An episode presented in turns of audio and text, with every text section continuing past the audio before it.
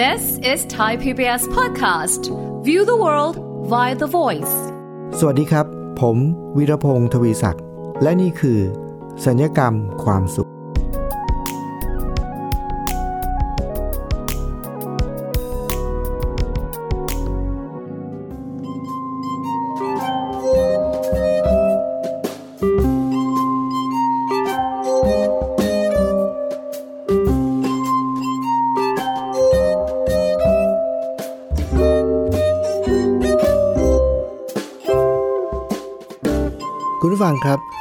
ปกติ คนเรามนุษย์เราเนี่ยถ้าเกิดว่ามีใครสักคนหนึ่งทำอะไรผิด แล้วก็รู้ตัวว่าผิด แล้วก็ยอมรับว่าผิด คนส่วนใหญ่ก็จะมักจะให้อภัยนะครับ แล้วก็จะยอมรับได้ แต่อีกกรณีหนึ่งถ้าเกิดใครสักคนหนึ่งทำอะไรบางอย่างผิด แล้วก็ไม่รู้ตัวว่าผิด หรือบางทีไม่ยอมรับด้วยว่าตัวเองผิด อันนี้คนทั่วไปก็จะยอมรับยากนะครับ แล้วก็มักจะไม่ค่อยให้อภัย แต่บางกรณีมันมีความซับซ้อนมากกว่านั้นนะครับ คุณผู้ฟัง เพราะว่าผมเคยตกอยู่ในสถานการณ์หนึ่งครับ คือ ผมไม่ได้ผิดแค่พลาดไปเท่านั้น ครับคุณผู้ฟัง คือถ้าเรารู้ว่าเราผิดแล้วเราก็รู้ตัวเรายอมรับเนี่ย อันนี้จบง่ายครับ ทุกคนจะให้อภัยเร็วมากนะแต่ถ้าเกิดว่าเราผิดแต่เราไม่รู้ตัว อันนี้ก็ไม่รู้ตัวนะครับ ซึ่งก็ไม่รู้เหมือนกันจะทำยังไงดี ถ้าไม่รู้ตัวนะ แล้วก็มันก็จะถลำลึกลงไป แต่ความยากอยู่ตรงนี้ครับคุณผู้ฟังที่ผมบอกแล้วว่า บางครั้งเนี่ยเราไม่ได้ผิดนะครับ สิ่งที่เราทำเนี่ยถูกด้วยนะถูกต้องด้วย แล้วก็เป็นสิ่งที่ดีด้วย แล้วก็มีประโยชน์ด้วยครับ แต่ว่าเราดันพลาดนิดหน่อยนะครับ โอ้อันนี้เนี่ยมันก็เลยทำให้เราต้องพิจารณาอย่างละเอียดมากเลยว่า ในสถานการณ์เช่นนี้ เราควรจัดการยังไงกับมัน สถานการณ์ก็มีอยู่ว่า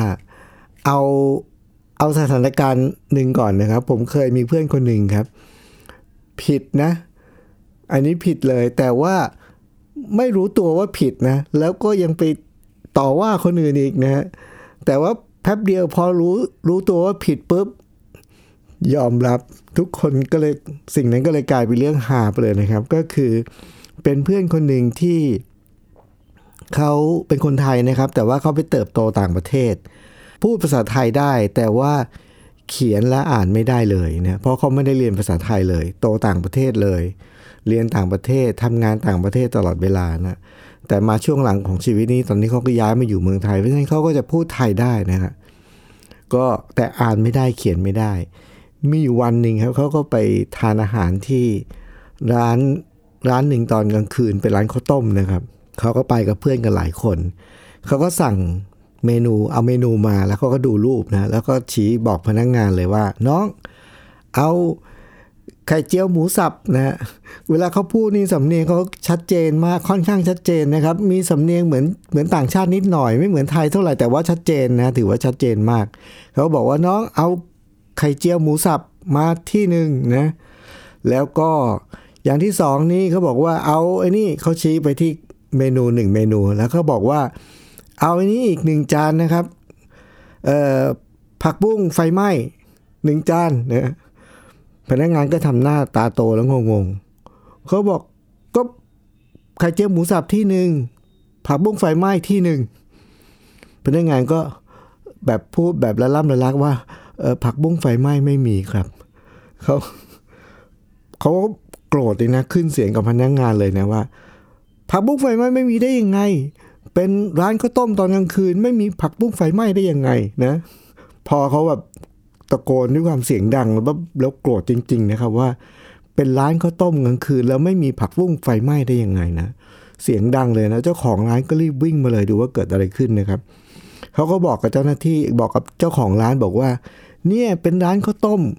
แล้วไม่มีผักบุ้งไฟไหม้ได้ยังไงนะครับเจ้าของร้านก็เลยอธิบายบอกเออโทษนะครับ คือร้านเราเนี่ยไม่มีไม่มีผักบุ้งไฟไหม้ครับ แต่ว่าเรามีผักบุ้งไฟแดง วินาทีนั้นเขาก็รู้ทันทีว่าเขาเขาผิดนะฮะก็คือเขาจำผิดคำว่าผักบุ้งไฟไหม้มันไม่มีมีแต่ผักบุ้งไฟแดง แต่ว่าความที่เป็นฝรั่งเนี่ยก็นึกไม่ออก ก็เรียกว่าผักบุ้งไฟไหม้พอรู้ตัวว่าผิดปุ๊บสำนึกแล้วเสียงเบาลงอย่างทันทีเลย แล้วก็บอกว่าเออเออเอาแบบนี้แหละ ผักบุ้งไฟแดงนี่แหละ ขอสองที่แล้วกัน ก็ จบไปเนี่ยก็กลายเป็นเรื่องที่เล่าแล้วก็ขำขันแต่ประเด็นก็คือว่า คนที่รู้ว่าตัวเองผิด เมื่อไหร่ก็ตามถ้ายังไม่รู้ตัวก็ก็จะมีอาการอีกอย่าง แต่เพราะว่าพอรู้ตัวแล้วก็ยอมรับทันทีเนี่ย มันก็จะเขาเรียกอะไรความผิดหรือมันจะเบาลงนะแล้วถ้ายอมรับปุ๊บมันก็เบาลงทันที ทุกคนก็จะให้อภัยได้ แต่มีประสบการณ์อีกครั้งหนึ่งครับ ที่ผมบอกว่ามันซับซ้อนและมันยุ่งยากก็คือว่า เราสิ่งที่เราทำนั้นเป็นสิ่งที่ถูก เป็นสิ่งที่ดีและมีประโยชน์ครับแต่ว่าพลาดพลาดตรงไหนครับ เวลาที่เราทำสิ่งที่ถูกต้อง สิ่งที่ดีสิ่งที่มีประโยชน์เนี่ยบางครั้งเราจะต้องระมัดระวังอีกเรื่องหนึ่งก็คือว่า ถ้าเราพูดอะไรบางอย่างที่ดีถูกต้องและมีประโยชน์ แต่ถ้าเราพูด ผิดเวลาหรือผิดสถานที่ โอ้โห คุณผู้ฟังครับ สถานการณ์จะเปลี่ยนเลย อันนี้เป็นที่มาของประสบการณ์ที่ผมบอกว่า เราต้องระมัดระวังอย่างมาก เพราะว่าสิ่งที่เราทำนั้นถูกต้องดีและมีประโยชน์ยังไม่พอครับ ต้องละเอียดอ่อนอย่างมากๆ เพราะถ้าเกิดว่าดีแต่ไม่ได้ผิดแต่พลาดเนี่ย มันจะก่อให้เกิดผลเสียคือ คนที่ฟังสิ่งนั้นเนี่ยบางทีเขาจะรับไม่ได้นะครับ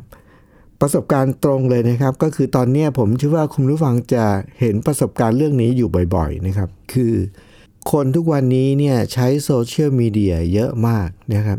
แล้วเวลาที่ใครโพสอะไรหรือพิมพ์อะไรในโซเชียลมีเดียเนี่ยเขาก็จะพิมพ์มันจะมีหลายวิธีนะครับ พอพิมพ์แล้วบางที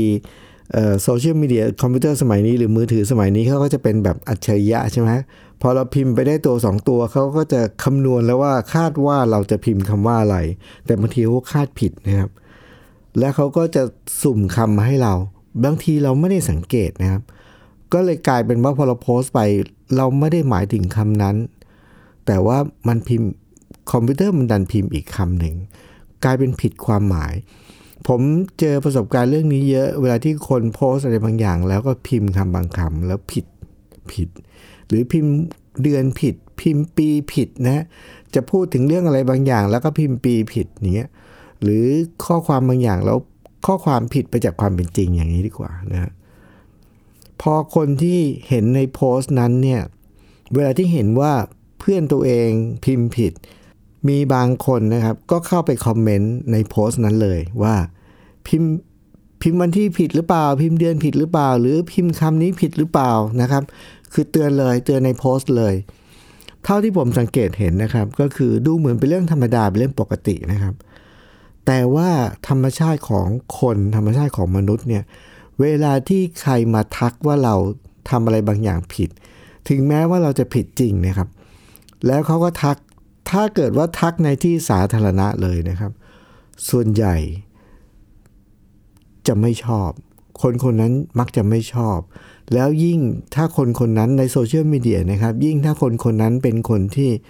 เป็นผู้ใหญ่เป็นคนที่มีชื่อเสียงอะไรเงี้ยนะครับ แล้วถ้ามีใครไปทักตรงๆ ยิ่งถ้าเกิดว่าไม่ใช่เป็นการพิมพ์ผิดหรือ ยิ่งถ้าเกิดเป็นเรื่องของความเข้าใจผิดอะไรบางอย่าง อย่างเช่น ผู้ใหญ่สมัยนี้ก็จะมีเยอะนะครับแชร์อะไรมาเสร็จแล้ว แชร์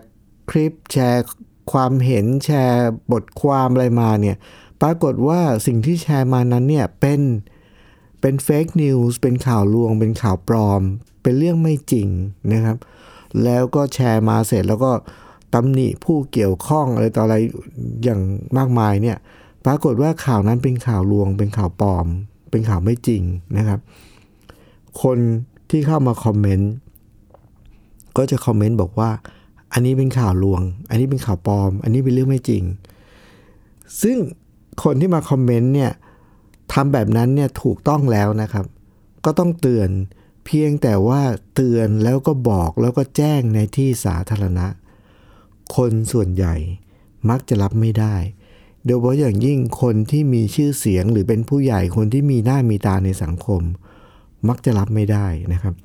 อ้าวถ้าอย่างนั้นทำยังไงครับ ถ้าเราไม่เตือนเราเตือนด้วยความหวังดีนะครับ แต่ว่าถ้าเราไม่เตือนเขาก็จะยิ่งน่าจะเสียหายหนักนะครับ แล้วทำยังไง วิธีที่ผมใช้บ่อย ๆ ก็คือก็จะเตือนนะครับ แต่ว่าจะเตือนเข้าไปในข้อความ inbox ส่วนตัว แล้วก็ไม่ได้เตือนด้วยนะว่า ไม่ได้เตือนว่าเฮ้ยคุณพิมพ์ผิด ผมจะไม่พูดว่าคุณพิมพ์ผิด ผมก็จะถามว่า เอ๊ะ อันนี้ผมไม่แน่ใจว่าพิมพ์ผิดหรือเปล่า นะครับ ก็แค่ทักเฉยๆว่า เอ๊ะ ไม่แน่ใจว่าพิมพ์ผิดหรือเปล่า ลองตรวจสอบดีไหมคำสะกดวันที่ปีหรือความหมายของคำนะครับ สมัยนี้มีคำหลายคำที่คนเข้าใจผิดคือพูดผิดผิดมาตลอดอย่างเงี้ยนะครับ พูดผิดผิดแล้วก็จำผิดผิดแล้วก็ใช้ผิดผิดแบบนั้นนะนะครับ โดยที่เราเข้าใจผิดเลย อย่างเช่นคำว่าอะไระครับ อาหารเนี่ย รสชาติไม่ได้เรื่อง ไม่เป็นสับปะรดเนี่ยเราจะพูดอันนี้คนเข้าใจผิดว่าไม่เป็นสับปะรดคือเอ๊ะทำไมไม่เป็นสับปะรด แต่จริง ๆ แล้วที่ถูกก็คือไม่เป็นสับปะรดนะครับคือว่าไม่มีรสชาติเปรี้ยวหวานมันเค็มเขาก็เลยใช้คำว่าไม่เป็นสับปะรดเราฟังเด็กๆไม่รู้จักคือไม่เคยได้ยินก็ฟังเหมือนสับปะรดเหมือนสับปะรดอย่างเงี้ยนะก็รสชาติไม่เป็นสับปะรดเลยอย่างเงี้ยก็ก็พิมพ์แบบนี้ เข้าใจผิดผิดมาตลอดอย่างเงี้ยพอเราพูดไปเราคอมเมนต์ไปหรือเราโพสต์ไป แล้วมีคนมาเตือนถ้าเตือนออนไลน์ คนส่วนใหญ่จะไม่ชอบ จริงๆแล้วการเตือนคนถึงแม้ไม่ใช่ออนไลน์ แต่ต่อหน้านะครับทำผิดต่อหน้าเหมือนกัน ถ้าเรารู้ว่าสิ่งที่เขาพูดนั้นผิด ถ้าเราเตือนทันที แล้วก็เตือนต่อหน้าสาธารณะ คนส่วนใหญ่จะรับไม่ได้ อันนี้คือสถานการณ์ที่ผมบอกว่าบางครั้งผมไม่ได้ทำผิดครับ แค่พลาดเท่านั้น แต่ว่าแค่พลาดเราก็ต้องเกิดการเรียนรู้และต้องระมัดระวัง เพราะถ้าไม่งั้นเนี่ยนะครับ บางครั้งมันจะส่งผลมากไปกว่านั้นอีก ช่วงหน้าผมจะมีประสบการณ์อีกเรื่องหนึ่งที่มาเล่าให้ฟังนะครับที่ว่าเป็นในเรื่องของการประชุมที่เป็นทางการด้วย แล้วผมเสนอความคิดบางอย่าง พอเสนอไปปุ๊บผมรู้ทันทีเลยว่า โอ้สิ่งที่เราเสนอเนี่ย ดีนะ ดีจริง ๆ แต่ว่าเราพลาด ผมเสนออะไรแล้วพลาดยังไง เดี๋ยวช่วงหน้ามาฟังกันครับ ช่วงนี้พักฟังเพลงสักครู่ครับ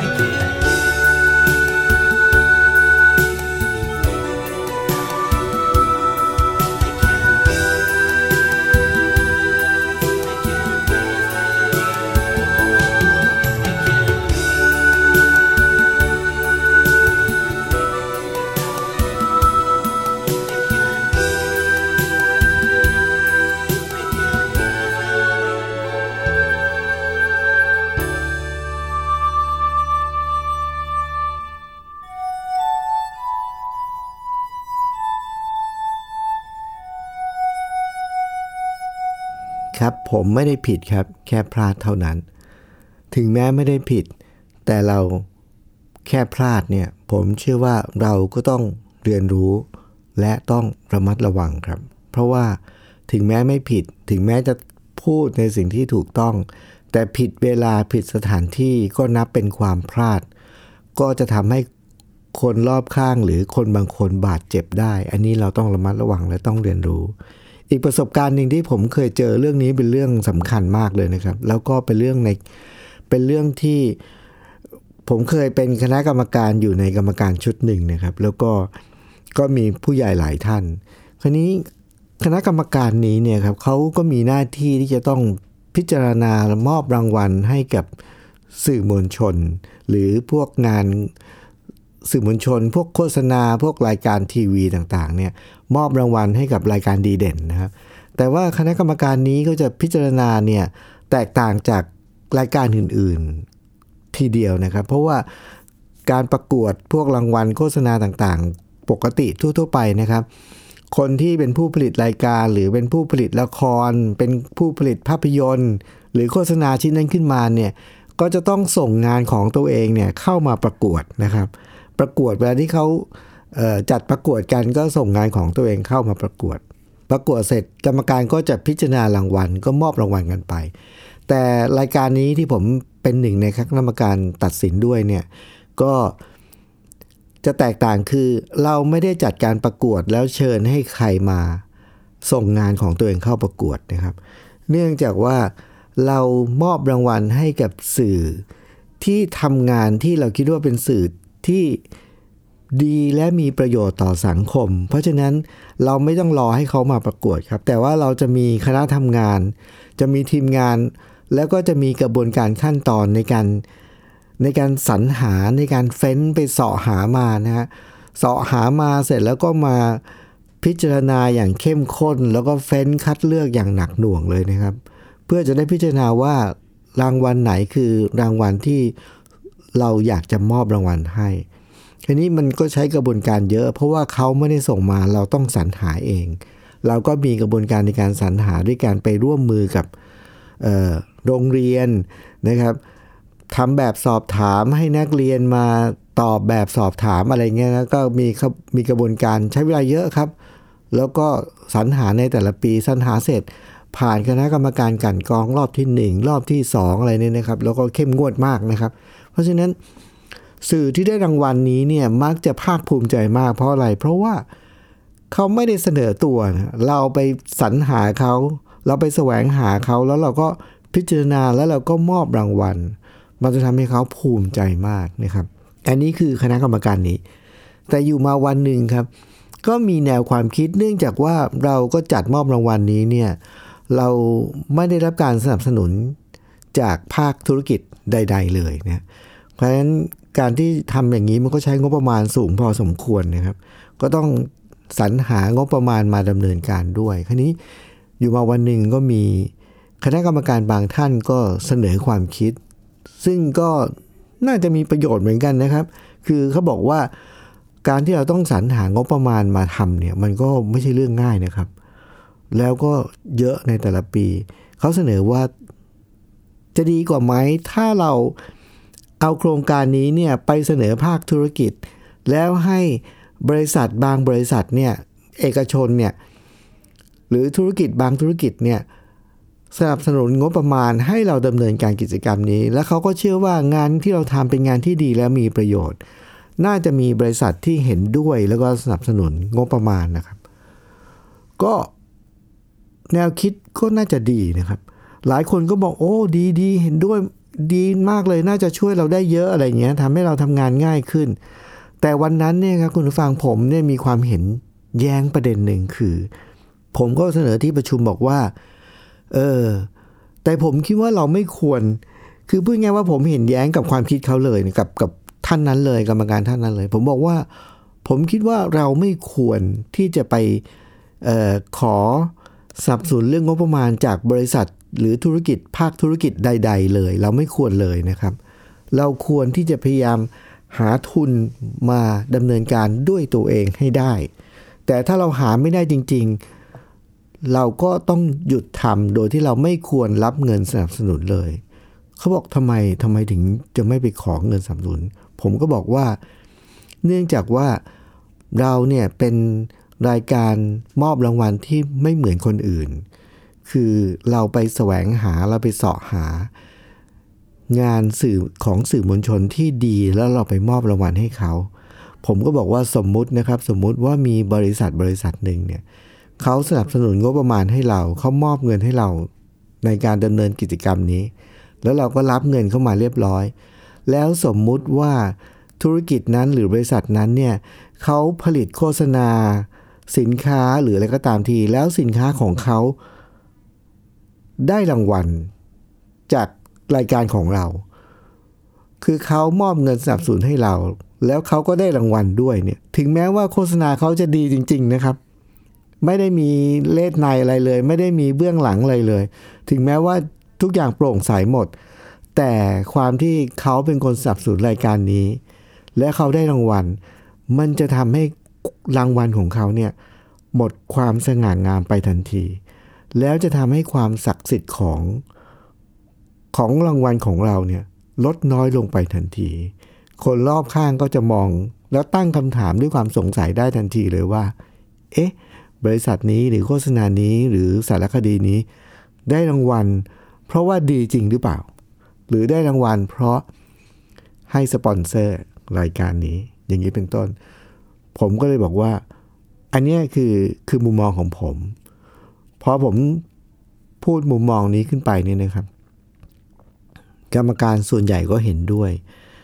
ท่านประธานก็เห็นด้วย ก็เลยประเด็นนั้นก็เลยตกไปนะแต่ประเด็นก็คือว่าคุณผู้ฟังครับ สิ่งที่ผมเสนอทุกคนก็เห็นด้วย แต่ว่ามันเป็นการเสนอเห็น แย้งกับกรรมการท่านหนึ่ง ซึ่งก็เป็นผู้ใหญ่เหมือนกันนะแล้วมันก็เลยทำให้ผมรู้สึกว่า โอ้เราพลาดละ สิ่งที่เราเสนอเนี่ยเป็นเรื่องดีเป็นเรื่องจริงและมีประโยชน์ แต่ว่าผมรู้สึกว่าผมพลาด พลาดตรงที่ว่า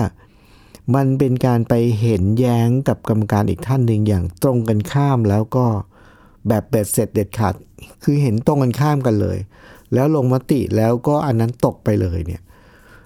ถึงแม้ว่าสิ่งที่เราเสนอจะดีและมีประโยชน์มากด้วยนะครับ แต่การที่เราไปเสนอในที่สาธารณะแบบนั้นเนี่ยมันก็น่าจะทำให้เขาอึดอัดได้นะครับ แล้วก็น่าจะไม่เป็นผลดีเท่าไหร่ ในแง่ของความรู้สึกที่มีต่อกันอะไรเงี้ยวันนั้นผมได้เกิดการเรียนรู้เลยครับว่าสิ่งที่เราเสนอถึงแม้ว่าจะดี แต่ต้องระมัดระวัง เรื่องของจังหวะในการเสนอหรือว่าเวลาในการเสนอ แล้ว ผมมาคิดย้อนหลังนะครับ ว่าคราวหน้าถ้ามีอย่างนี้อีกแล้วเราจะทำยังไงดี ถ้าเราไม่เห็นด้วย แล้วเราไม่แย้ง มันก็ต้องเดินเดินเดินต่อไปในในวิถีที่เราคิดว่ามันน่าจะเป็นประโยชน์น้อยกว่าอย่างเงี้ย แล้วเราจะทำยังไง ผมก็คิดว่าทางออกหนึ่งที่คิดออกนะครับ คือ เราก็น่าจะหาโอกาสที่จะนำเสนอแนวคิดนี้แบบ นอกห้องประชุม หรือว่าเป็นการส่วนตัว หรือพูดคุยเป็นการส่วนตัว กับทั้งตัวเขาเอง แล้วก็ประธานอย่างนี้เป็นต้น ก็อาจจะเป็นช่องทางหนึ่งนะครับ แต่คุณผู้ฟังครับ ประเด็นนี้ก็คือว่าจากเหตุการณ์ที่เกิดขึ้นในหลาย ๆ ครั้งในชีวิตที่เจอเนี่ยนะครับ มันทำให้ผมได้เรียนรู้ว่า สิ่งที่เราพูดสิ่งที่เราทำ ถึงแม้ว่าจะเป็นสิ่งที่ดี เป็นสิ่งที่จริงและเป็นสิ่งที่มีประโยชน์ แต่แค่นั้นก็ยังไม่พอนะครับ เรายังต้องเพิ่มความระมัดระวังไม่ให้สิ่งนั้นเนี่ยถึงแม้จะดีและมีประโยชน์เนี่ยมันอาจจะไปทำให้คนบางคนบาดเจ็บได้ ซึ่งเราก็ต้องระมัดระวัง เรื่องของจังหวะเรื่องของเวลาเรื่องของสถานที่ ซึ่งตอนนี้ผมจะเห็นเยอะมากที่ผมยกตัวอย่างไปแล้วในช่วงที่แล้วเนี่ยนะครับ เรื่องของโซเชียลมีเดียเนี่ยเราจะเห็นคนพิมพ์ผิดเยอะมาก ด้วยมันเป็น AI ด้วยมันคำนวณให้ด้วยมันคาดการให้ก็ตามที หรือแม้กระทั่งเรื่องใหญ่สุดก็คือการแชร์เรื่องข่าวปลอมข่าวลวงเนี่ยเยอะมากนะครับ เยอะมากๆไม่ไม่เว้นไม่ว่าจะเป็นเด็กหรือเป็นผู้ใหญ่ ไม่ว่าจะเป็นคนที่มีความรู้หรือไม่ เราจะเห็นได้สม่ำเสมอเลยครับ การที่เราไม่ระมัดระวังแล้วก็ดูข่าวในโซเชียลมีเดียแล้วก็เอาข่าวนั้นเนี่ยมาแชร์ ถึงแม้จะแชร์ด้วยความปรารถนาดีนะครับ เราเห็นเยอะมากอย่างเช่น ที่แชร์กันบอกว่า โอ้ยาชนิดนี้ดี ชนิดนี้ดี วิธีรักษาโรคอันนั้นใช้อันนี้อันเงี้ยนะโดยที่เราไม่ได้เช็คก่อน ปรากฏว่า เหล่านั้นเป็นข่าวลวง เหล่านั้นเป็นข่าวปลอม แล้วพอเรารู้เสร็จแล้วเราจะเตือนเขายังไง อ่า ถ้าเตือนในโซเชียลมีเดียเดี๋ยวนั้นเลย เท่าที่เห็นนะครับ ในกลุ่มไลน์เนี่ย ใครสักคนหนึ่งโพสอะไรบางอย่าง แล้วมีคนอีกคนตั้งคำถาม เชื่อไหมครับสองคนนั้นจะถ้าเป็นเพื่อนกันนะครับ